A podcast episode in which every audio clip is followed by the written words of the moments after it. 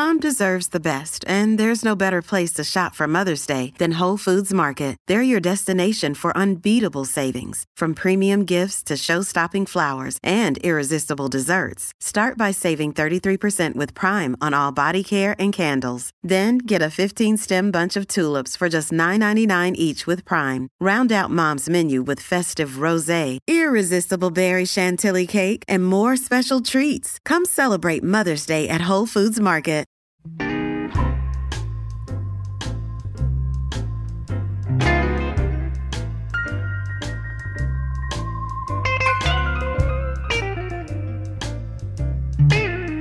This is Performance Anxiety on the Pantheon Podcast Network, and I'm your host, Mark. And today's guests make me happy and hungry.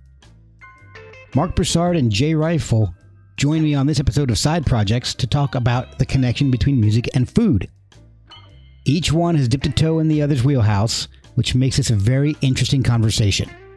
We talk about the worst jobs in ancient kitchens, Marc's best meal ever, and I get excited about aspic. We discuss doing musical and gastronomical covers.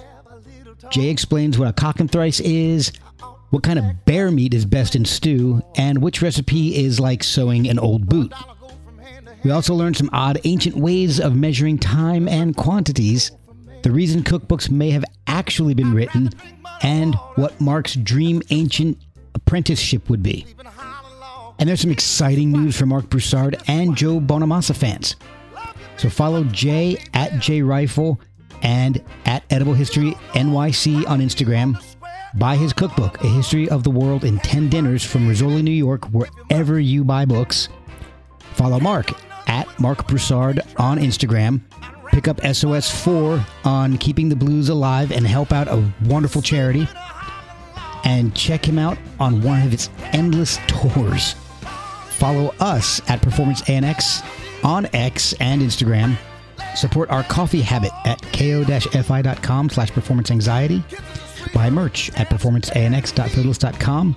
And now grab a drink and a bite and enjoy Jay Reifel and Marc Broussard discussing food and music on Performance Anxiety, part of the Pantheon Podcast Network. Yo, what's happening, guys? Hey, man, such a pleasure. So sorry, I was on the other link. Oh, that's right, man. No We're all a little busy these days. Oh, yeah. Everybody's going nuts. Got too much to do. oh, good to see you again. Yeah, it's good to be seen, Mark. It's With a- a C, It's been a wa- it's been what you know a week. something like that. Well, this is uh, Jay Marc Broussard, Marc Broussard, Jay Reifel. Lovely to meet you, sir. Pleasure to meet you as well, sir. So I had him send you a copy of the crazy book, but I, I don't know if you had a chance to look at it. I've been listening to you nonstop for a couple days, so it's been, been quite a pleasure. Yeah, I was skimming it just a little while ago, actually. So Marc has worked with some amazing people. Jay, I don't, I don't know if I sent you uh, as, uh, enough of Jay's info because Jay, the the way I met Jay was actually through Beat Bobby Flay, where he beat Bobby Flay with a mincemeat pie. Oh, wow. It's one of those silly, you know, competitive cooking shows where you, you know- Sure. yeah. Yeah. Dude, that's, there's nothing silly about it. That's one of my favorite shows. I love that show. okay. You know what I love about it is is the is the the lack of ego involved. When Bobby gets beat, he's like, "Yeah, the dish was better." Yeah. You know? He's a mellow guy. He's, he's- I guess he's got nothing to prove, you know? Oh exactly. yeah. So a minced meat pie. It was like, yeah, it was a classical 19th century one, so it had to it had to have meat in it. I mean, I like meat pies. Yeah. I love meat pies, but it, it still tastes like Christmas. It still has that, you know, it's like the mincemeat people get at Christmas, but like pies like that used to be a way of like preserving food. And if you were fancy, you'd have actual Uh. spices and stuff. So you mix them. Um, that one's from the 19th century. Then I have another one that's actually from like Tudor times, which is lamb based. And it's like a little funky, but really, really good. I think lamb may be my favorite protein. Actually, Oh, no way. Really? I love I'm- lamb. I'm you like lamb sure. neck and stuff? Osso buco, uh, I'll I'll do it every way that I can get it, but I generally just have some grilled lamb with a little tzatziki, you know, kind of that kind of a thing. Uh, there was a recipe I came across years ago that had like uh, cardamom uh, uh, Yep. marinade and yogurt, and and it was fantastic. It, it came with this Like it, the recipe also had the sides. It had like a pear chili chutney, and Ooh. Oh wow, I need to good. I need to find that recipe again. Well, yeah, where? Yeah, what's it, what's that out of? Maybe I can dig it up. Well, it was a show. It was a guy named Roger Mooking who had a show on Food Network, I believe, called Everyday Exotic. Oh right, yeah, yeah. I remember that. Very vaguely remember that show. That's funny. Oh, wow. Yeah. Yeah. That's awesome. Yeah, see, everybody else in my family is, is really good in the kitchen. Everybody, my father, my mother, my both of my brothers were actually in the restaurant business. One is still in the restaurant business. My wife is an excellent chef, so I actually don't do much of the cooking, especially when it comes to the Cajun food dishes down here. My wife tends to take care of the rice and gravies and the etouffees and the gumbos. Oh, lovely. Uh, but uh, when I do cook, I like to cook exotic things. I like to cook. There was a little restaurant I stumbled across in uh, not Lake Tahoe, uh, Reno, in Reno years and years ago. I think it's called Sisters or Mothers or something like that. And there was this archaeologist uh, who, who, when she retired from archaeology, she and her daughters opened up a little cafe. And she, the dish that I had that day was like this Egyptian chicken yogurt rice kind of a dish. Yeah. so good. Oh, So good. man. Yeah, Well- I got to get back into it. Um, well, th- this is an episode that I I've been thinking about doing for a while, or an episode similar to this in, in one way or another. And with the releases that you're both having in in either just now or in the very near future, I thought this would be a really cool pairing because to me it seems like you're both pulling from old traditions. Jay, you know, pulling from ancient manuscripts and all, and, and Marc, you pulling from old soul and R and B influences in in bringing it all.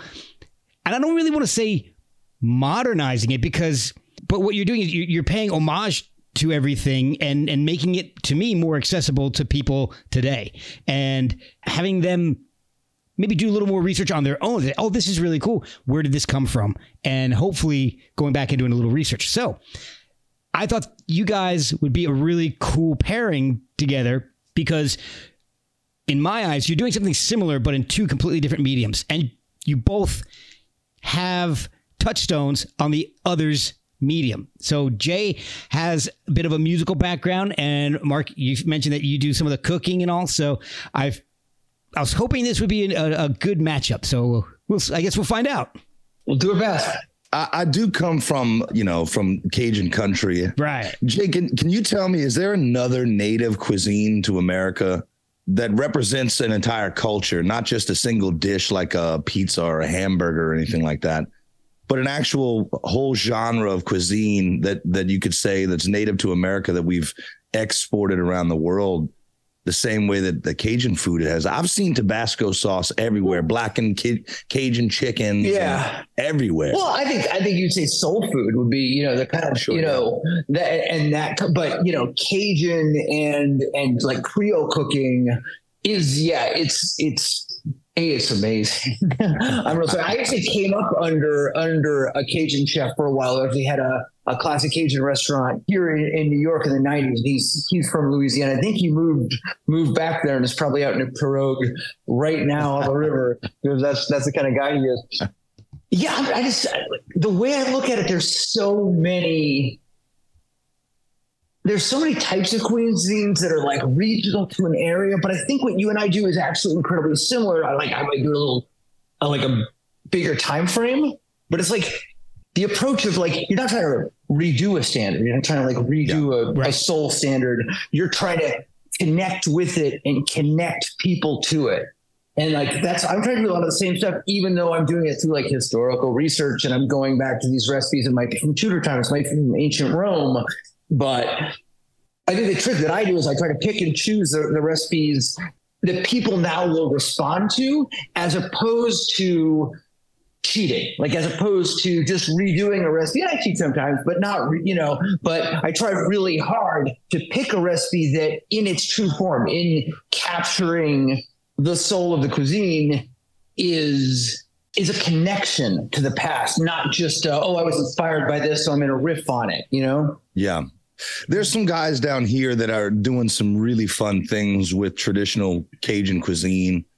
Uh, there's a guy named Colin Cormier that has a po' boy joint in downtown Lafayette called Pop's Po' Boys that I think he's got the best shrimp po' boy I'll ever eat. And it's like a gourmet shrimp po' boy. But my, my, wife and I actually, the first time we went to this place, it's just fried shrimp, arugula, tomato, and a lemon caper sauce. But my wife and I got these shrimp po' boys for the first time, maybe a few months after they had opened. And at the time, he was also bottling his own soda pop, which was fantastic, but it was so full of sugar. It was crazy. It was like 80 grams of sugar in a Whoa. bottle. Oh, man. It was so good though. Uh, so I got a root beer. My wife got a Satsuma Fizz. Yeah. And and we went and sat in our car in the parking lot and, and we just listened to the radio, eating these sandwiches. And I swear to you, about three or four bites in, she and I looked at each other and we both started crying. Wow. And it was like nostalgia for both of us. It was exactly I, I was transported back to being on the baseball at the baseball park when my brothers are playing baseball all day long. I'm still so young, I can't play yet, but I'm playing on the playground, playing so hard and so long that I don't even realize that I'm hungry. And then we go to the, the po' boy shop after the, the ballpark, and my dad just kind of hands me a bite of his own shrimp po' boy. That's what it was nostalgia on bread. Yeah. It was incredible. We'll be right back after a word from our sponsors. Pantheon podcast listeners. Christian Swain here to tell you more about my experience with Raycon earbuds. Our family now has three pairs of Raycon earbuds around the house, and my wife just grabbed a pair of the Headphone Pros to replace some headphones from a company that was double the price. And yes, she loves them. Now, if you haven't pulled the trigger on a pair of Raycons, or even if you have, but you're in the market for another pair because they're just that good, well, now is the time to check them out because they just launched their upgraded model of the best selling everyday earbuds. With Raycon's upgraded everyday earbuds, now you also get active noise cancellation, ergonomic design, and multi point connectivity that lets you pair with two devices at once. New quick charge function, three customizable sound styles, plus awareness mode. Available in a variety of vibrant new colors to complement any and all skin tones. I even have a pair of earbuds in a cool green color. I have tried just about every earbud known to humankind, and these Raycons are fantastic. Seriously, if you've been wanting to check out Raycons, there truly is no better time. You're going to ask yourself why you didn't check them out sooner, and Raycon offers a 30-day happiness guarantee. So, what are you waiting for? Go to buyraycon.com slash Pantheon today to get 20% off your Raycon order, plus free shipping. That's right, you'll get 20% off and free shipping at buyraycon.com slash Pantheon. Buyraycon.com slash Pantheon. Before you skip over this ad, give me one minute. Like most podcasts, I pick sponsors carefully and I use the products that advertise here. Pure Spectrum CBD is a product that has been really beneficial for me. They have a wide variety of great products that can be used on a daily or as needed basis. I've been using the tincture every day and it's been wonderful for easing anxiety. And I absolutely love the isolate. I use it instead of acetaminophen or ibuprofen and it's worked so well for the relief of aches and pains. They also have soaks, lotions, salves, gummies, and more, plus an entire line for fitness recovery. They even have products for your pets. See everything they offer at purespectrumcbd.com. And if you have questions, they're there to help. They helped me when I had no idea where to start. After you fill your cart, use code PERFORMANCEANX for 15% off your purchase. Pure Spectrum CBD Pure Spectrum CBD, Pure Spectrum CBD. Wow. Nothing does does nostalgia like food. And there's stuff there's stuff that I tell myself that is childhood food. I, you know, I, and I say to people sometimes, like, I don't even know if it's good. To me, I'm sure po, I mean, po I love, obviously, but there's things that you know, like, they just are a part of like of the learning experience for me as a child, and for like my discovery of food that like have such strong nostalgia for me. You know, yeah, it's been fun for me too because my wife was a really picky eater as a child and a young adult. And so she's still just kind of discovering. I think she had beans for the first time like two years ago. Wow. Uh, and, and, and she made beans again tonight. You know, she made some black beans and some some Cuban yeah. rice. but it's been a lot of fun to open her up. I think I've I've honestly created a bit of a monster in her and my daughters though, because they don't like McDonald's is definitely not cutting it for. Oh, nice, nice. Yeah, my yeah, my secret shame is actually as a child, I was a completely picky eater. I was Really? like, and it was weird because like I- like my father would like love to eat, you know, which back in the day was ethnic food, and you know, like when I was growing up, like. You know, if you could find Mexican food in Massachusetts, it was ate terrible. But like we, we traveled a lot, so we were all you know. He was always like travel, traveled real. Like I was incredibly lucky to travel a ton when I was a young child, and we ate all over the world and stuff. And I was always just like, I want bacon and eggs. Like, Dad, I'm afraid of all this food. And then like I end up, you know, now I've eaten tons of insects and bears and snakes, and I've cooked everything, and you know. I haven't gotten to the insects yet. Yeah, Interestingly enough, my, my my second born, uh, he's he's about to be 18. Um, we've taken all the kids on on solo trips uh, on occasion, and and Gib was the last one in the bunch to to need his trip. So we took him to New York City last year, and he's a very picky eater. I, I've seen this kid. Well, I say picky. I've seen him eat turkey sandwiches covered in sriracha and like spicy. Uh, what do they call those? Flaming hot Cheetos. Oh yeah, yeah. He's, that's not very picky necessarily, but uh, but he doesn't really dive like he, he just doesn't venture out very much. Yeah. Taking him to New York, uh, we went to this really nice little French place for lunch. He had caviar. I'm, I was blown away that the kid just changing his location kind of opened him up a little bit. You know what I mean? So I think travel and food is they- they're always Yeah. going to go hand in hand. Yeah, New York will spoil you. It is like one of the most, you know, diverse, it may be the most diverse food location like in the world. It's crazy. I'm so, you know, I'm a very lucky person in that respect. And I do try to take take advantage of it. So you I can have- get anything. Yeah, I've spent small fortunes on food over the years. I remember being at a spot uh, in Vegas years ago for my birthday. I was holding court at a table with about 15 of us, and they they came out and said, uh, tonight's special is the Kobe beef. It's sliced in one ounce slices, and it starts at a hundred dollars an ounce. And I said, Yeah. we'll, we'll start with 10. Let's, let's get it on. Let's go ahead Yeah. rip the bank right Yeah. open tonight. man, I want to hang with you. That's crazy. It's fun. Exactly. It is fun because I also hate uh, awkwardness when the check comes. So I typically do pick up most of the tabs. Uh, That's good. Definitely want to best hang out with meal, the the best meal I've ever had was this little Italian spot in Amsterdam. It was an Italian rep for guitars, uh, for Gibson guitars out there at the time, and uh, this guy was kind of game for whatever. If you wanted to go Yeah. get the hardest drugs in town and the the and the, and the roughest looking gals in town, he he could find them. You know what I mean? He knew exactly where to go. There's lots lot to be said for that. Both. And I said, look, man, I just never really had a great Italian meal. I know I'm not in, in, in Italy, but this is the closest I've been so far. You got a spot you want to take me? And he says, yeah. So we go to this little spot.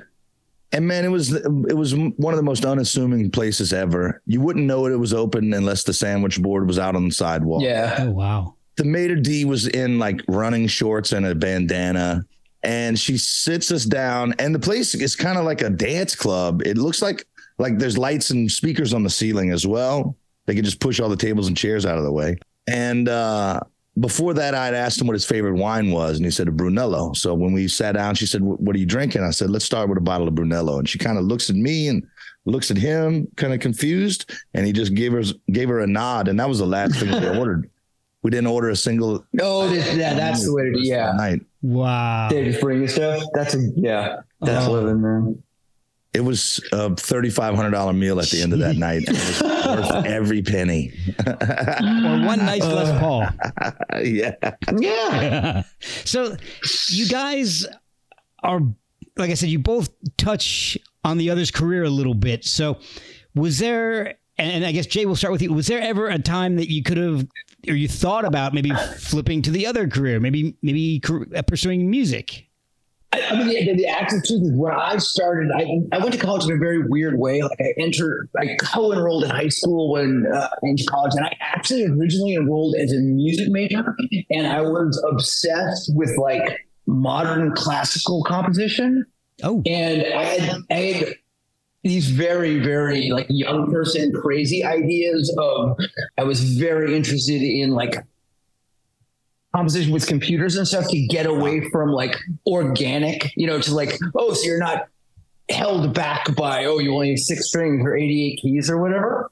And then I decided that was crazy. but it's funny because, like, in my food career, weirdly enough, I came out of classical pastry and, uh, you know, like so-called molecular gastronomy, like these very, very high tech, a lot of a lot of liquid nitrogen and spherification and all this crazy stuff.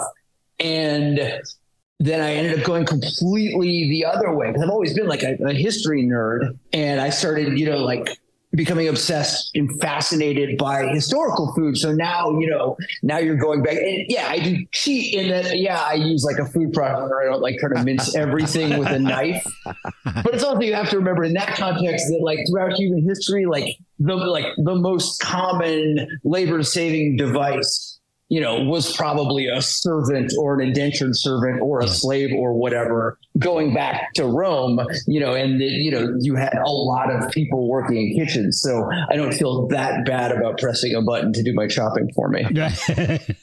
so, Although I have, just to do it, I have done a lot of those things, uh, you know, a couple times by hand just to see how extraordinarily miserable it was. You don't um, you don't feel bad taking a job away from a serf, Jay. How dare you? or a dog. I was actually I was actually speculating on the, that one of the worst jobs in a in like a Tudor kitchen or was this thing called a spit boy, right? So they did a lot of spit roasting meats because it's a wonderful way to cook a meat. And the first job you'd have like as a child would you be the boy who sat there and turned the spit all day. God. And then it around around Elizabethan times, they came up with this brilliant labor saving device, which was a dog on a treadmill. It was actually called a turnspit dog, and the dog uh, had like those dogs very short legs would walk on the treadmill and turn the spit so the wow. boy could do some equally terrible and awful job elsewhere. And then those were actually replaced later by clockwork and like weights hanging that would still turn the turn the spit. You can always so. tell the spit boy because just his right arm was jacked. really yeah. big. yeah, and, and his whole right side was just cooked. Yeah, but yeah, I was always like, side. oh man, you're only this far away from you know from the stuff you're cooking. So no, that's a terrible job. so Marc, you said you had family in the restaurant business. Was there ever a uh, time where you thought? I know you grew up in music with your dad and all, but it, was there ever a time you you considered following some of the family into the restaurant business? I would say that it's always been very, very brief, just because my brothers uh, had such an inside look. My my oldest brother was an owner of a little meat and three kind of spot here on campus in Lafayette, and you know I remember him complaining about raising prices a quarter and and and having customers like really freak out on him, you know. And then my other brother was on the corporate opening team for a, a, major franchise that ended up going belly up.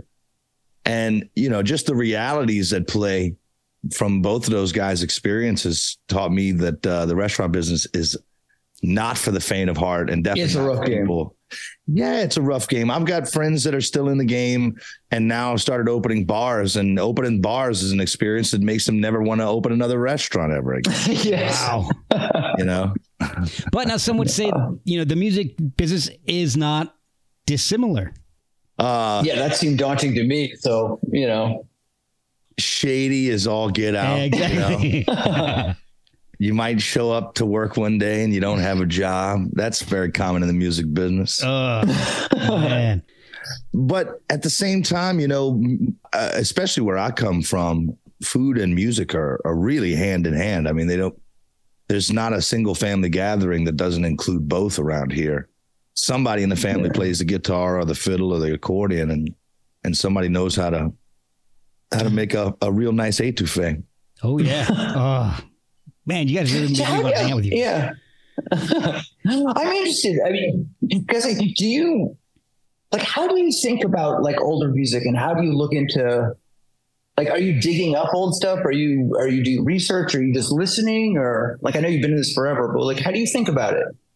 Well, I grew up in a in a household that was very forward thinking with regards to music. My father had a live band with programmed drums, bass, and keys in like 1987. Meaning uh, he had a, an Atari computer on stage Right. that was playing the bass drums and the keys while he had a live horn section and Oh, and, a, and he was he was fronting the band.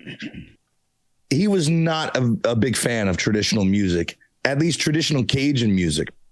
He had a, a, some respect for like bluegrass music because those players were a little more sophisticated.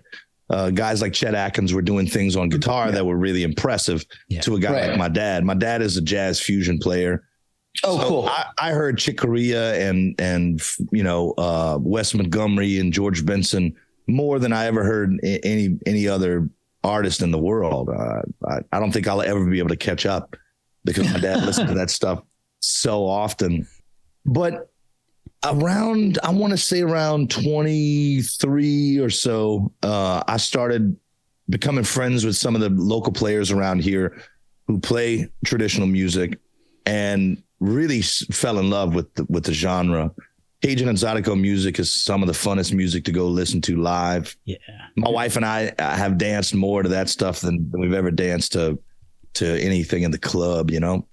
Uh, so I, I love the stuff, but it's just not my wheelhouse at all. There are very different rules at play in some of the traditional Cajun music as well. Like there's these weird half bars and weird little turnarounds that I think you you really have to grow up with it to understand it. Uh, it's not easily taught in in adulthood. right. Oh yeah, I've I've had a few Zydeco players on the podcast, and trying to.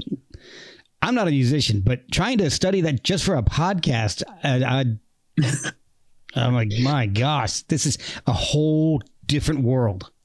it's a really different world and it's really competitive world. So you have all these rivalries in both the Zydeco and the Cajun side because these guys are really fighting for the same gigs. They're fighting for the same headline spots at the same festivals Yeah, every year. And so there can be a little tension, you know, if if if one guy used to be in the other guy's band, Yeah. he might he might just go up and play the, the last guy's entire set. if he's not if he's not happy with the time slots that he was given for Right. the festival, he might just go out and play the headliner's entire set. wow. Yeah. Oh, never I think know. one. I think one thing that fascinated me, and it's it's technically similar in a strange way, is when you start looking at these cuisines. You know, because like that's one of the crazy things about about the book that I'm doing is it's ten different periods in history, and it actually has like a, probably thirteen or fourteen different cuisines of a of a time and a place, and like most of us who learn cooking or pastry nowadays, we're basically, you know, if, if you learn in America, right? Mm-hmm. You're learning classical French techniques with like specific applications to one to one thing, right? But you forget that some of these cultures had completely different ways of doing stuff and thinking about stuff as simple as like I love to cook like on a real wok and like everyone who's got like their little home stove that's got the silly wok burner they got a wok burner and I'm just like you know you can't cook with a wok like that like if you ever you ever seen an actual Chinese restaurant with a wok station you know the flame's a good foot and a half high and puts out you know like m- more heat than your whole stove turned on all the way or a lot of the ovens that people you know either in in like the Middle East we're cooking in are much closer to a modern Indian tandoor oven, which is an oven like that's buried in the ground. Yeah. So it's not something you're shoving stuff into and taking it out of. And it, there was so much that I had to learn just to read, just to read a recipe and think, wait, what is that? You know, cook till the fat rises, which you see a lot in like Middle Eastern cuisine of like a thousand years ago, which is some of the most sophisticated food, Mm. like and sophisticated recipes that you will ever see, and that are fully just because it was so it was a time of great literacy when like when recipes in you know in Europe are like you take this and you take that and you cook it forth. That's it. Yes. The whole recipe. Cook it and serve it forth. And that's like it. And then you go to, the, you know, th- then you go to a cookbook from a thousand years ago in Baghdad.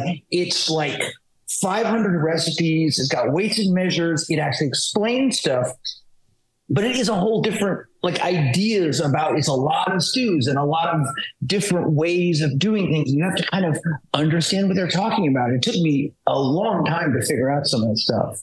Like they have, they have an amazing recipe that, and this, this is in the book. One of my favorites in the book. It's a fish. You take a giant fish and it's simultaneously cooked three ways.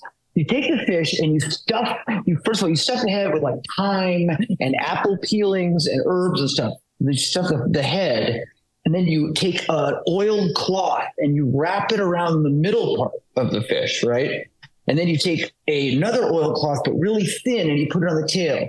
And you can also, there's also this totally crazy stuffed version where you first grind up the fish and mix it with spices and do exactly the same thing. Like you put it back in the fish buns. Oh, yeah. But so then you put the whole fish in the oven, and because parts of, that are hotter than the other, the head roasts but the middle part, which is protected by all this cloth, Oh yeah, sure. just it, it poaches, Huh. and then the tail because it's really soaked with oil with the skin cloth, like fries. Huh. But it's one big fish, and you serve the whole thing at a giant table. Oh, it's wow. crazy, and just like that's such a complex and sophisticated thing to do. I mean, you don't see like restaurants in America trying anything like that now. So Yeah, that's gonna be at it's P.F. Chang's. incredible. Yeah, no, it will not. But it's incredibly it, like the stuff I love about that is it reminds you that it was a long time ago, but people are people and people are smart. You know, I bet they were making great music then too. It's the same kind of thing. It's it, it We'll be right back after a word from our sponsors. Hey folks, Steffan Chirazi and Renee Richardson here from the Metallica Report. And we are proud members of the Pantheon podcast family, where the best of music and podcasts unite. We've got something pretty cool for you. We're giving away an exclusive Metallica merch package worth over $250. That's a whole lot of scary guys, skulls, M72, and other sought after Metallica swag. And we've made it easy for you to win. Follow and share the Metallica report, and you're in the game. Go to pantheonpodcast.com slash Metallica, enter your email, and hit that button to be entered to win. And just like that, you're eligible for our monthly exclusive Metallica merch package. And guess what, rockers? You can enter every month. So just do it. And while we love our global brothers and sisters, the lawyers won't let us ship outside the U.S. What do you see? What do you see as the oldest recipe still in regular rotation across the world? Ooh, good question. Um, there's definitely. I mean, th- that. I mean, there's there's recipe I can think of off, off the top of my head for an Indian just dessert. A lot of Indian desserts. If you go to India, you- they're it's like they're they're simple in a sense, and they're extremely sweet, but they're often very very tricky because they have four ingredients, but you really have to make them right, or they just fall apart, or they don't work, or they don't come together. Okay. Some of those recipes, because sugar, you know, sugar is indigenous to India, basically, right? So oh, you know, like like jaggery, the kind of unrefined sugar that they cook today, like that, they've been growing there for like three, four thousand years. I forget. There are recipes that really haven't changed much for like two or three thousand years. Like you can get it today, and it probably hasn't changed. Jeez. That's The funny thing is, like sugar, like it wasn't until sugar came to like the Arab world that because they had a much more scientific skills, they actually started refining it. And then like pure white sugar, which today is like demonized, it's like, oh, it's so evil. Right. Like in, in medieval Europe it was like like black pepper, almost worth its weight in gold, like Wow. incredibly valuable, and actually believed to have like mystic qualities to like balance your humors and like be perfectly healthy. And now we think of it as like the worst thing ever. Well, Yeah, I- I, don't. I don't think of it as the worst thing ever necessarily because my my love it. grandfather my grandfather was born on a houseboat and uh, and Pardon ended up ended up raising his children, my father and his siblings, uh, right in the heart of sugarcane country down here in South Louisiana. And man, one of my favorite memories, one of the best memories I have, is walking out in those cane fields with my grandfather and him pulling out his pocket knife and cutting a little piece of cane and handed it to me to chew on. Oh, man. I, in my memory, I was walking with an angel. Yeah. you know, my father's Yeah. my father's father. It's one of the best memories I have. So sugar will always be, always be, you know, close and, and dear to my heart. Especially when you have a drink with that awesome po' boy. Man, they stopped. Uh, he sold that that that soda pop, unfortunately, and I think they they're no longer in production. But he had some amazing sodas. So, oh my gosh, I wanted to ask you guys, and I, and I want to, Marco. I'll start off with you with this question because uh, I think Jay. I'm so sorry, dude. Don't worry about it. I'm so sorry. Oh, Let everybody just get it out right now. And then Jay died. Woo-hoo. And that was the best. that, was that was my most downloaded podcast. So, oh my god. So Jay may have touched on his answer already, but I'll, I'll, I'll circle back to him. But the, the question is going to be the same for you guys. In your respective vocations, what is the hardest, Marc, in, in your case, maybe artist that you've covered? Because you've done these awesome SOS albums and, you, and you've just released SOS 4 who is the most difficult artist that you've covered? And when we circle back to Jay, what's maybe what's the most difficult cuisine that you've tackled? Oh, so, I got it. Yeah. Okay. Jay already knows his answer. All right. Marc I, first. I think um, Stevie Wonder can be very difficult to cover just because he's got so many iconic songs and they're they're they can often especially the early stuff can often be really really high for me in in my range and there's just it's a relentless attack like there's a song called "You Met Your Match" that I covered on SOS One, and it's just relentless. It's nonstop. It's it, there's it, he never comes up for air seemingly.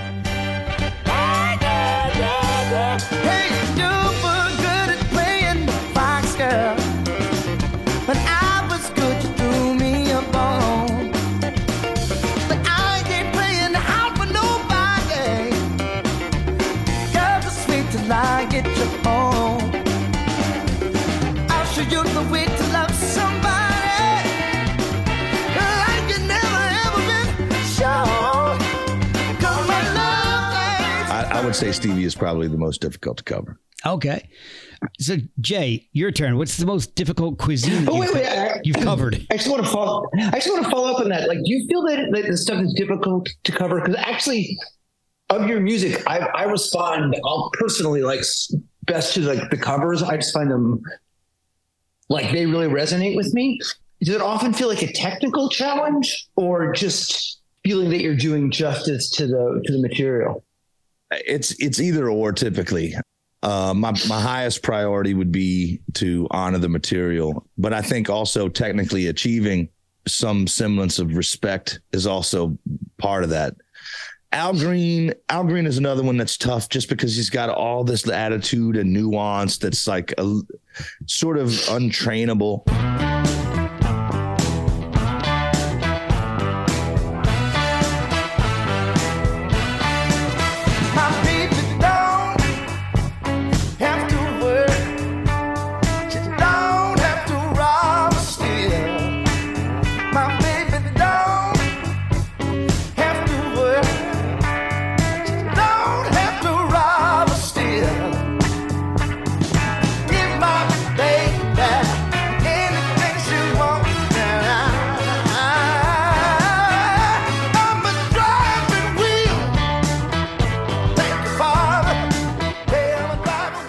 Would think Teddy Pendergrass would be very difficult because his phrasing is not really in a pentameter. It's sort of kind of all over the place. So the technical challenges can be there for sure. But more than anything, it's just people that have little tiny nuances or or a relentless approach to a to a particular lyric. Yeah. Well, you did an amazing job on the Al Green track for the, on the new SOS album, Driving Wheel. Oh, thanks. Man. Amazing. thanks. So I took extra time for that one. I took about two two extra months for that one. I told you. Yeah. Lovely. So all right. So Jay, what uh, most difficult cuisine you've covered? So I'll say. So I'll say for me, there's a funny thing, and I, I wish I could say like it's the hardest part is connecting to the you know to the essential soul and knowing it. The truth is, and there's actually there's an inverse relationship to how old the cuisine is sometimes and and how difficult it is. Some of the really old stuff, it, it's like that because you're really trying to figure out like what was that really like because it's such a long time ago, and you're trying to find out exactly what the spices they're using, and they've probably changed. There's like a very famous thing. So there's a there's an there's a seasoning called silphium, which is incredibly popular in ancient Roman cuisine. It was so valuable, it was put on coins and it's extinct and nobody knows what it is. Oh wow. We know what they use to replace it, which is the which is the spice like asafoetida, which is in a lot of that that pungency to a lot of Indian cooking, that stuff that just smells kind of pungent, not like anything else. Yeah, yeah. But no one actually knows what silphium was because it doesn't exist anymore. Wow. So there's that. But I'd say the real truth is, particularly as you get closer to the modern age, it's just the technical challenges of some of the stuff. There's a recipe in the last chapter of the book from 19th century New York from uh, Charles Ranhofer, who was the uh, chef at the original Delmonico's, which was like one of the you know, fanciest restaurants in America at the time. Yeah, yeah. And in the 19th century, especially, the real test piece for a chef was like cold dishes, weirdly enough. Oh, wow. So there's this, it's like a ballotine of squab a la Madison or something. And what it is is quite literally, it's it's a boned out squab, which is a pigeon. Yeah. It's boned out and it's filled with truffled force meat, and inside there's some cubes of ham and foie gras, and you cook that in like a mold in the oven, like a semicircular mold, till it's cooked, and you take it out of the oven and chill it under a weight so it's flat on one side, right? Then you take it out of the mold and you fill the mold with chaudfroid sauce, which is like a white sauce that's like gelatin stabilized, and you put it back in the mold and you chill it again. Then you take it out of the mold. You give me a lot of this. You take it out of the mold and you decorate it with this elaborately cut truffle on top, right? And then you fill the mold with uh, aspic, which is like a wine jello, basically Yeah. and you put it back in the mold and you chill it again and you take it out of the mold and that makes one of them Oh, God.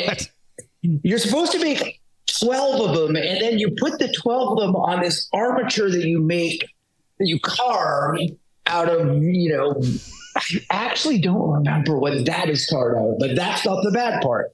Oh. so then I always tell people the funny part is I've only made half this recipe because that I've done.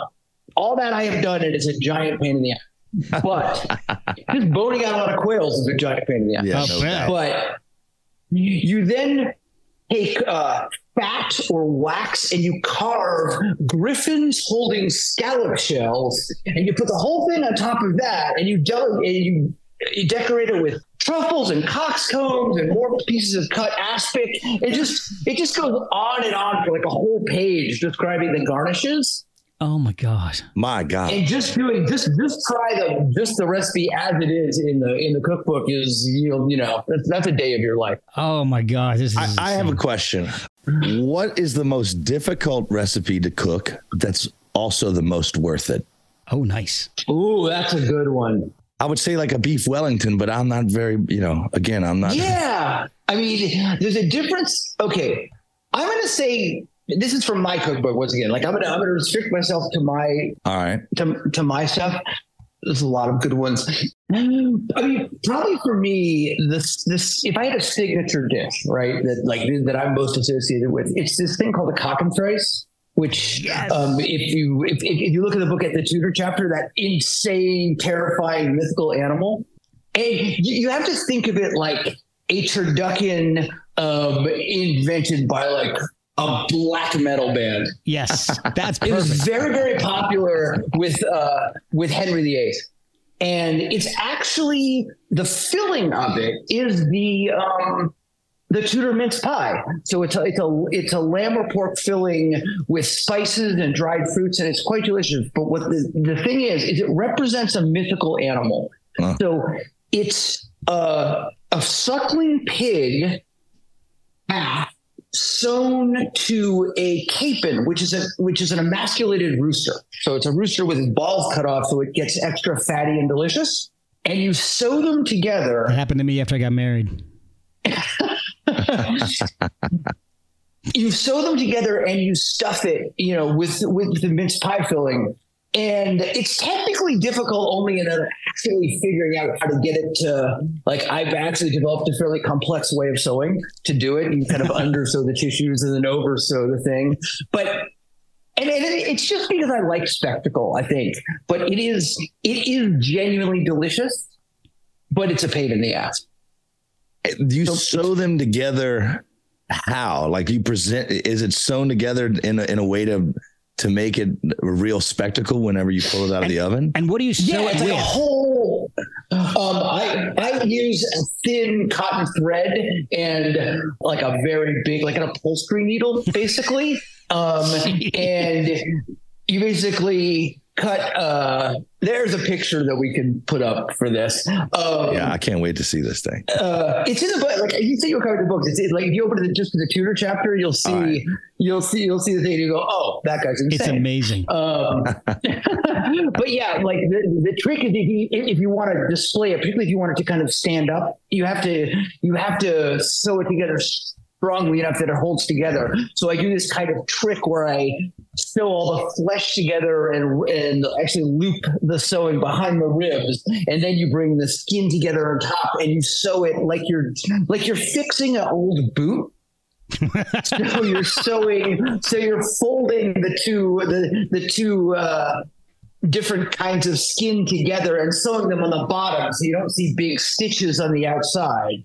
So the Well, yeah, stitches gotta are be- hidden on the inside It's it's got to be tight enough that that it stands up, but not too tight that it rips apart during cooking, right? exactly as as it starts to shrink as it starts to shrink as it cooks it, it, it gets a little tighter so you got to leave a little bit of a play but Well, what's yeah, it's worth doing it's worth doing that's What's all really can cool in the book is that the, the first of all, the photography is just amazing. I mean, Lucy Schaeffer did the photography on that, and she did a phenomenal job. And the photo of the cockenthrice, it's done particularly well because I don't see a seam in it. it's oh, wow. amazing. because it's sewed on, yeah, 'cause it's sewed on the inside. There's kind of a seam on the back, and there's there's a thing you can't see holding it up, obviously, so it's standing up on its side. It's but yeah, no, huge huge shout out to Lucy Schaeffer, and especially to our food stylist Victoria Granof, who is completely amazing. Like they they made that. It's an unbelievable pleasure, and did some spectacular work. Yeah, So, it, it's really the whole book Yeah. is it's not only are there really wild, awesome recipes, but it's it's kind of a work of art because not only the content but the presentation. You've Yeah, Rizzoli, our publisher, are known for making these very. They make beautiful books. That was that was one of the things I was so excited to work with them. so how I get for me, I, I'm dying. I'm, I'm going to buy a physical copy of this just because I think this thing is this book is amazing. But some of the ingredients, I'm not sure where I would get some of this. Like, do you have any suggestions on where to find like bear at- meat? I was actually going to say that when uh, when when we were talking about how, you know about New York and all the stuff you can get here. I was a, a little bit worried at first, actually, because like New York is one of those cities where we have some incredible purveyors and there's these amazing shops. But the truth is, you can get almost everything. Not the bear meat. Um, honestly, you can you you can buy so much of the stuff over the internet. You can find like I was worried at first, and I remember like when I was younger, I'd get weird, cool cookbooks. They'd often have a section in the back that actually told you, you know, in like the 80s and 90s, oh, th- these are the only places you can get this, and they'd actually tell you where to find this. But one of the incredible things I think about living in this age is you can order, you can order everything.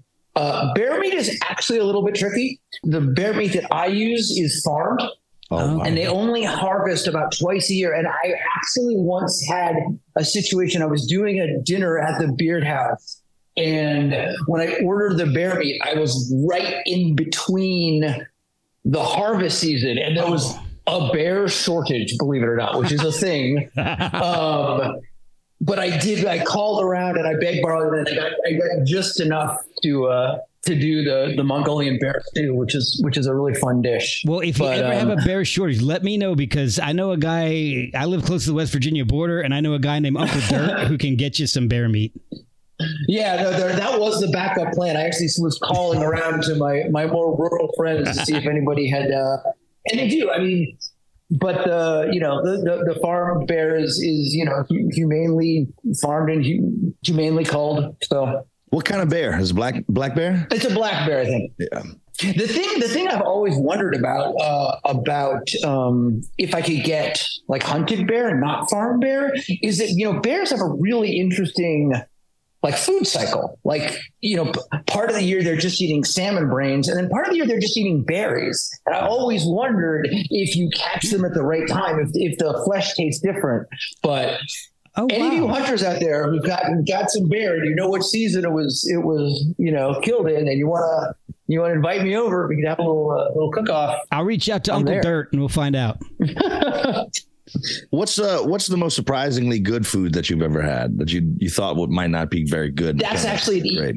That's actually an easy one, and it was the the weirdest case of like what I would call cognitive dissonance that you could imagine. So um, in Peru, in the Amazon, there's a palm fruit that falls off the tree, and there's basically a beetle that lays its egg inside the nut part of it, right? Okay. And the grub of that beetle only eats that nut, right? So you pick one up off the ground and you just like cut it open with machete, and you take out this living grub that's about the size of like a tangerine uh, segment, and but it's alive and wiggling and dead white, right?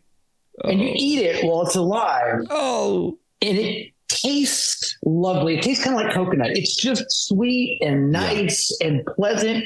But like getting that thing from your hand into your mouth the first time is not the easiest thing to do. But it is one of those things where you're like, wow, this is actually really good. And it's, you know, Do you have any idea who first ate oysters? oh, oyster. I mean, I, oysters go Who back. was I the- mean, Yeah, who was the guy or the gal that said, you know what, I am starving and I see these little river otters going after those things and I'm gonna go for it. if anybody I knows think- good think- cuisine, it's a river otter. Yeah.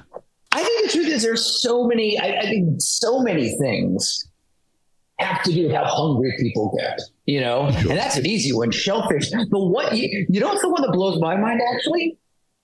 Tapioca and like bubble tea.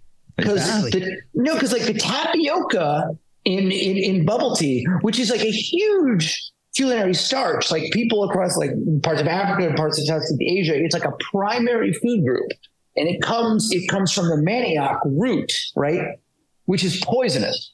Oh, So you had to be hungry enough to like eat it and get really sick, and then say, well, maybe there's some way because like if you, if you grind it up and let it sit and ferment, and you wash it a bunch of times, you basically you can wash the poisonous part out, and then you get water that's soaked with starch, and then you also get the dry flour, which you can make like that awesome like Brazilian cheesy bread, like uh, which is which is like manioc flour with some of the starch, or you can just take that starch and you dry it into pearls, and then you rehydrate it and put it in bubble tea. wow. But like in the abstract, it's poisonous. So like I am constantly amazed by the ingenuity of hungry humans. Yeah. Like we're really smart when we get hungry enough.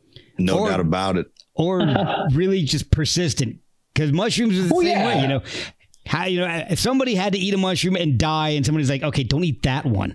So now but then somebody else had to go okay well that one killed thag let's go and try this other one that looks a little different. That, Yeah. um, krog you eat that one Pretty much. I mean, so, there's so many things that are like that, but you know, I'm super fascinated by that stuff. I'm sure we've learned a ton from animals. I'm sure we've learned an, a large share of our knowledge about wild f- foods. Yeah, like where to find stuff. Yeah, and why do they not eat that one type of mushroom yeah. so Although And the then- weird thing, there's a lot of stuff that's poisonous to us that's not, you know, that's not poisonous to birds, for example. There's a lot of things like that that you got to be careful about. That uh, you know, I'm really interested in the origins of certain foods. I, I have a friend who was a photographer for National Geographic and lived in Africa for seven years. And he's, he oh, grew up here in South Louisiana and said that he saw the origins of all kinds of dishes like jambalayas and gumbo. absolutely. That stuff fascinates me is how how food migrates and morphs into new things based on how it travels and who it travels with. and what's available All of Yeah, all those okra stews, you know, all that stuff. Yeah, no, particularly, you know, and then and then you get your your your French influence from the you know French Canadians coming down there. No, it's incredibly like red beans and rice, all these, and there's a lot of you know like indigenous peoples like succotash and stuff, which actually comes out of the really efficient way that like Native Americans um, planted their gardens like very differently from from the way we do now. We plant like this over here and that over there and that over there.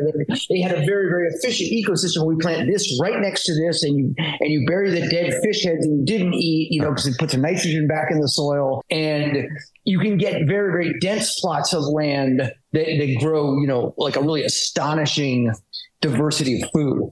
Yeah. That's wild. So I love that stuff. Yeah.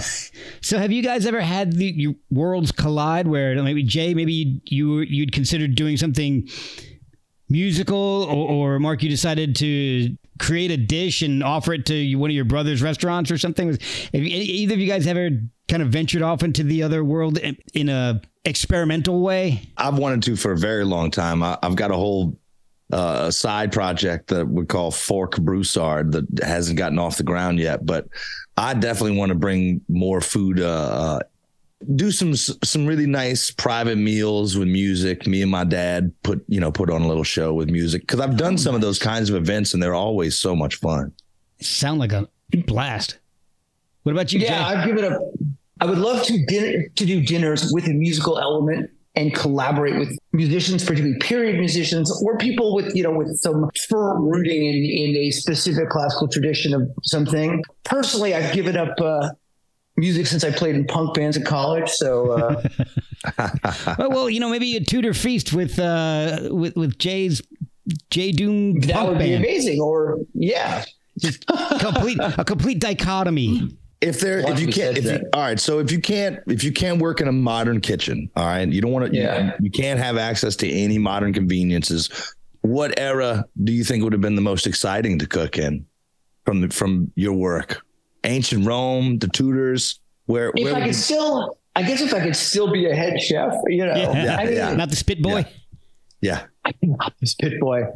I'll, I'll tell you i'm obsessed with like 10th century baghdad perhaps really? that because it's just it was such a moment of culture and there's such sophistication and diversity i mean that's that's the that's the world of like a thousand and one nights you know like harun al-rashid and these you know you know maybe maybe i'm a sucker but i'm just like i feel like that's a cuisine it's it was so sophisticated and so broad I can't imagine what 10th century Baghdad would, was like. I know. Europe was in the dark ages, right?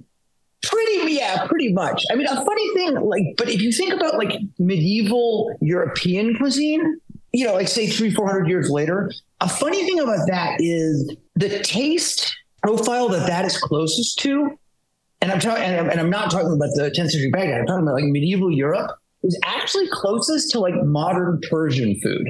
That oh, kind of wow. We sour, a lot of a lot of you know vinegars and sour grape juice, like unripe grape juice called verjus. A lot of that kind of stuff with like not spice, you know, because captain peppers, like hot spicy stuff, wasn't a thing yet.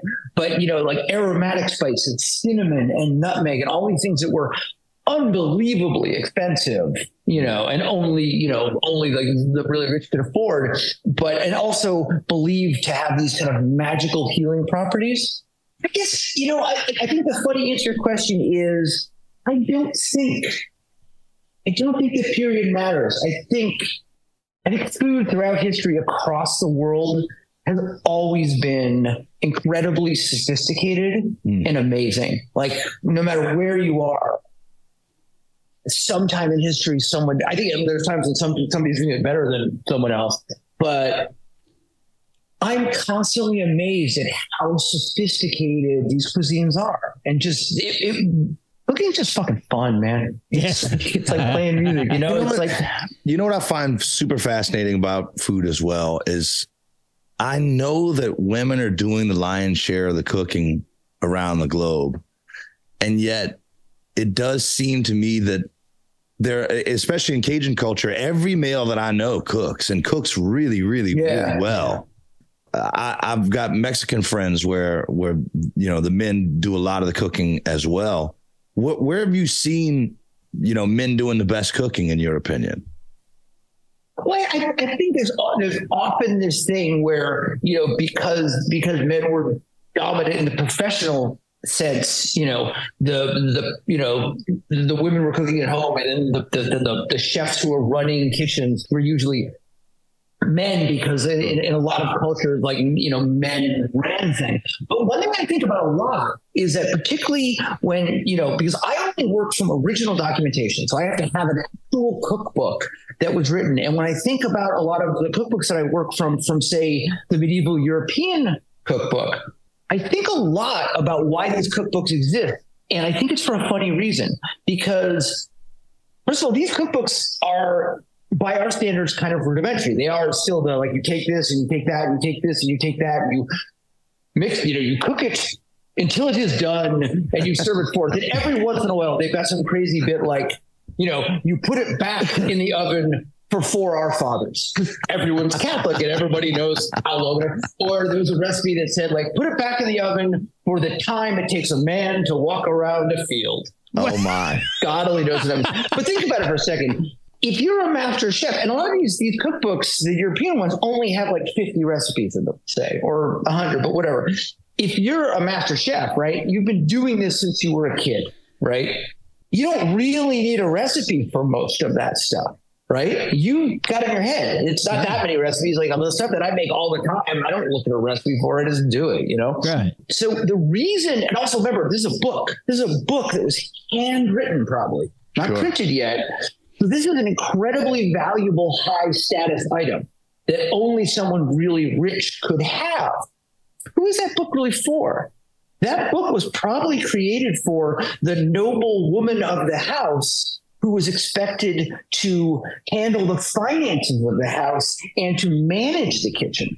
So she could know what's supposed to be in that recipe. So she you know, could know that if we're going to spend a cow on a nutmeg, because a nutmeg might cost the same as a cow, right? Wow. She would have to know that it's being used appropriately. And she would have to know that that sugar that she is paying its weight in gold for is being used appropriately and is needed. So I'm pretty sure that, like, the reason I'm able to do what I do, that I have these original documents, was created primarily for women in that period, not for the, the chefs who may not have been literate, frankly. I think a lot of those master wow. chefs may not have been able to read. That's you amazing. know. Were you were we seeing cookbooks printed as you know as early as other books were being printed? Uh, pretty close, like pretty like you know, but like the, the really older books are all handwritten. Even these like amazing, like these incredible 10th century Baghdad ones was like they actually didn't have a, a, strong printing tradition. They were much more about calligraphy. So, like once you know, printing took the world by storm. Like once people started printing books, they started printing everything. everything. You know. But most of the older ones, and some of them we only have printed versions, but they're printed versions that, that are copied from you know hand handwritten ones that were done by scribes. Right. Even the, the oldest cookbook in the world, which is you know the only real cookbook, which is Apicius from like the first century BCE in Rome. The oldest existing copies of that, I think, are from 400 years later. They were just copied gotcha. wow. sometimes. Yeah. All right. So, Marc, you you asked Jay a question. I want to ask you this the similar question. So, you're in this day and age, you were able to record produce, makes, release albums from your home. You don't even you don't have to leave the house. If you couldn't do that, what era of music would you rather be in? No question about it. I would love to be uh, an apprentice for Johann Bach. There's no, wow. there's no nobody else that I would rather. Amazing. For. Oh, that's incredible. Or to, or to, be in a choir for Johann Bach that guy's music has been being made for like 300 400 years now yeah. there ain't nobody covering my stuff 400 years ain't nobody doing it uh, that is a beautiful sentiment sir that is oh man well probably you know, I might even agree with you on that. yeah, every time I think uh, I've done something really clever musically, I, I realize that Johann Bach probably already did it. Yeah. He probably already did it or something real, real close. Oh Yeah. man, that is amazing. Well, guys, I know we've been doing this for an hour already, and it's just flown by. I've just had a blast, but I want to make sure everybody knows about your current projects. So I know, Marc, you've got the SOS Four album. That is an album for it's a benefit, it's a charity album. Who's it going for, and how can people find it? And it's it's all blues covers. Yeah, so it's a, a blues covers album. I started doing these covers albums uh, about 15 years ago or so. Uh, these days, we raise money with these projects. We've raised money for homeless women and children. We've raised money for sick children. This particular album goes to a charity called Guitars Over Guns, just trying to get musicians, uh, young young kids, putting musical instruments in their hands to try and keep them off the streets. I worked with my buddy Joe Bonamassa on this album. Joe produced this this record for me, played all over the record, helped me pick all the songs, and was really a, the, the guiding force behind the project. I couldn't be happier with the way things turned out. In fact, it's it's so good that we're going back in, Joe and I, in January to make an original blues album together. so can't wait to hear uh, yeah, you can you can you can pick it up anywhere. Oh, that is Amazing. awesome. That is awesome. And Jay, you are releasing a cookbook that is basically what we've been talking about this whole time. It's it's it's basically what a history of the world in, in ten meals. It's it's just amazing. It's called yeah. The book is called A History of the World in Ten Dinners, and that's uh, myself and the historian Victoria Flexner, who's been my partner through all this, business partner that is. It is coming out on September nineteenth. It is September. What? It's August now, right? yeah, we're, yeah, we're still Can in we August. please edit this so I don't sound insane? you got it. It's coming out on September 19th. It is on pre-sale on Amazon and Barnes and Noble. Are you guys doing any kind of live events? Are you going to do the ten dinners live for a, like a crowd? We're definitely doing some of them. We're probably going back to the Beard House where we've cooked before. We might be doing something with the Museum of Food and Drink. We're doing a bunch of in stores here in New York to support that. But we're definitely going to be getting out there and cooking, and you should come. All right, last question. Yeah. If I came, if I was only going to be in New York for breakfast, Oh, you're killing me. Okay. where where should I go for breakfast? I knew you were going to ask me that. I don't know. No, no, I do know. Dim sum. Dim sum for breakfast. Yeah, yeah, it's dim, dim sum's breakfast. All right.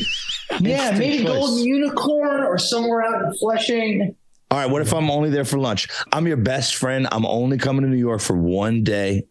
I've never been to New York. I'm from Podunkville, but we became friends on the internet somehow. And I'm just coming coming in for, for lunch? one lunch. Dim sum. Yeah. Because you do it for breakfast or lunch. You don't do it for dinner. No. dinner would be trickier, but like if you do it breakfast or lunch, man, there's nothing like dim sum. It's a it's a perfect cultural experience. I do enjoy dim sum. Yeah. So All right, I do so enjoy it thoroughly. now I got to ask you a question. So if I if if I was not schooled in the blues and I wanted to know a little bit more, who who do you recommend you start with? Oh man, it's such a it's a time spanning genre. So the early stuff is really different than the new stuff. Oh, for sure. It's really that's a hard one, man. Um John Lee Hooker is probably my favorite though. It's Okay. just so low down and dirty and yeah. yeah. Bobby Blue Bland for vocals, Bobby Blue Bland for like real just low down dirty blues. John Lee Hooker, I think is probably the best Excellent. to start to start To with. start with, yeah, sure. yeah. Yeah. for sure. Jay, we, we kind of got off track there a little bit, where can people find the book? How can they order it? I think we started to talk about a little bit about that, but I don't remember. If Yeah, it's it. um, it's pre-order on Amazon or Barnes and Noble. It will be in Barnes and Noble and fine bookstores everywhere across America. Follow me on my Instagram, Jay Reifel, J Y R E I F E L, and Edible History, Edible History NYC. Come on, buy the book. You get it's, Yeah, it's dude. worth it. Congratulations on getting that book, dude. That's bad. Thank you so much, man. And I'll definitely pick up. And it's like I love your I love your records, man. So, Beautiful. Thank Marc, you so where where Jay brought up a good point. Where can people follow you on Instagram to find out where you're going to be touring and uh, Um, playing some of this amazing music live? Yeah, I'm at Marc Broussard everywhere that you, you can find it on social media. I'm most active on Instagram, probably, but you can also find me on Twitter on occasion as well. And uh, we're always on tour. We're constantly on tour. So we'll, we'll be somewhere near you in the near future. I guarantee it. All right. Before we go, um, this is for both of you. Jay, is there anything you wanted to ask Marc that we didn't get to, and Marc, vice versa? Is there anything you want to ask Jay? Uh, we'll start off with Jay. Is there anything that that we didn't get a chance to touch on with Marc? Uh, just one thing. When are you going to be in New York? Let's go to dinner or dim sum. Uh, that's a good question. I, I don't think I'm coming back to New York until next spring, but I I will take you up on that dim sum. Yeah, or maybe next time I'm in Louisiana. Yeah. All right. Get a strip po' boy. uh, What's what's your favorite dish to cook for friends? Hey man, he's thinking. He's thinking hard. Look up at the ceiling. That's killing me. I don't know. I'm, I'm, I'm terrible at those kind of questions. You know, it's like my favorite If you dish say to dim cook for sum, I'm gonna be so is- mad. No, no. My favorite cook dish to cook for friends is always an improvisation. It's always, Ah. oh, what do we have? Gotcha. Let's cook that. That's that's just like that's the fun of cooking. That's that's why that's the musical part of cooking, you know? Yeah. It's like, what do we got? Let's make something good. It's usually gonna be some kind of a curry or some kind of riff on that. Some, you know, but it's no, it's like there's a joy in like looking at your friend's face, saying, "What do these guys want to eat? What do we have? Let's just do it." Like I don't want to plan it. I don't want to make it. You know, I'm, I'm not So trying why- to impress anyone. So why are those TV shows so stressful whenever it's limited in ingredients? Oh, that well, because like they're it's just you know they're silly. They're it's competitive cooking. Like you know, like um, Americans love to make make stuff a challenge and competitive, and you're you know you won. There's no you know cooking is not like you don't win. It's like have there have there been cooking stars born from those shows? Because the the singing shows have borne very little fruit with regards to making stars. yeah. There's definitely, I mean, there's people who have restaurants and careers because of those shows, and uh, you know, Besides Guy Fieri, I can't stand that. Like guy. in, in other words, in, o- in other words, when when young artists come to me and say, "Man, I'm I'm going to audition for Idol or I'm going to audition for The Voice," my advice typically is no, don't do it. It's bad. It's a bad idea because of the the contracts that they will lock some of these kids into. If they end up winning the entire season, the contracts can be pretty restrictive. yeah, that is not my understanding. Is that's not the same on the on the competitive cooking show. In fact, they don't lock you into anything. It's Yeah, just like nice. they. It's nice, that you get you get nothing out of it basically, Yeah. except the recognition. So lots of people come out of like Top Chef, and because of their notoriety, someone then funds a restaurant for them. Because very few people fund their own restaurants. Gotcha. Um, so I think there is, I mean, you know, what, uh, you know, what a lot of people say is do it if you've got something to promote. Like I, I did those, as I, you know, have a, cookbook to promote and, and they're fun. You know, it's like, they're fun. Like competitive cooking is fun.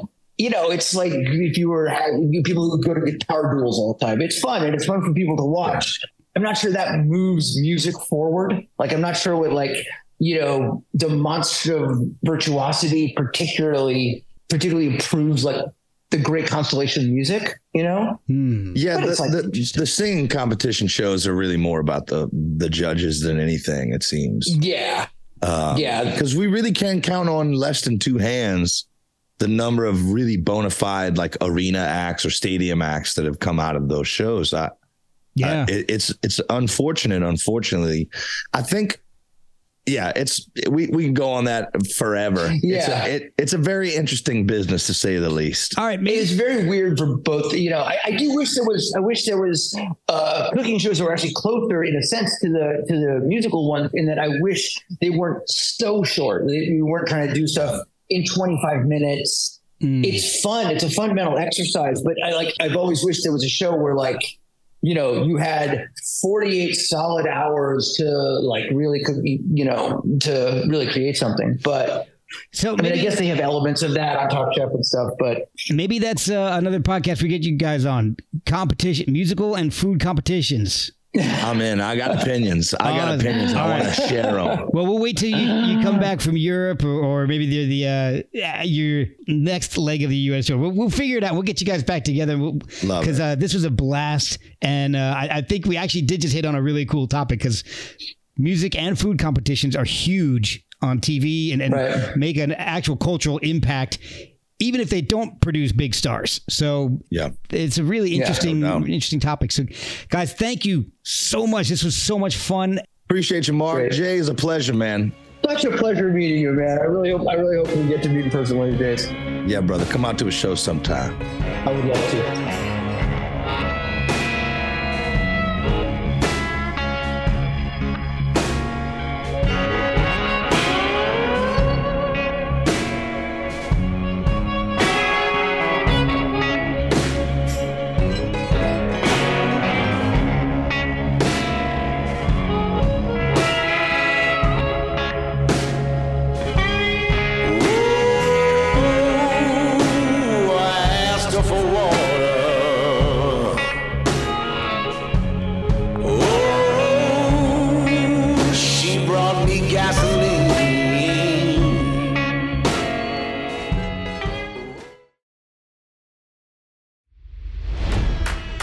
It's NFL draft season, and that means it's time to start thinking about fantasy football.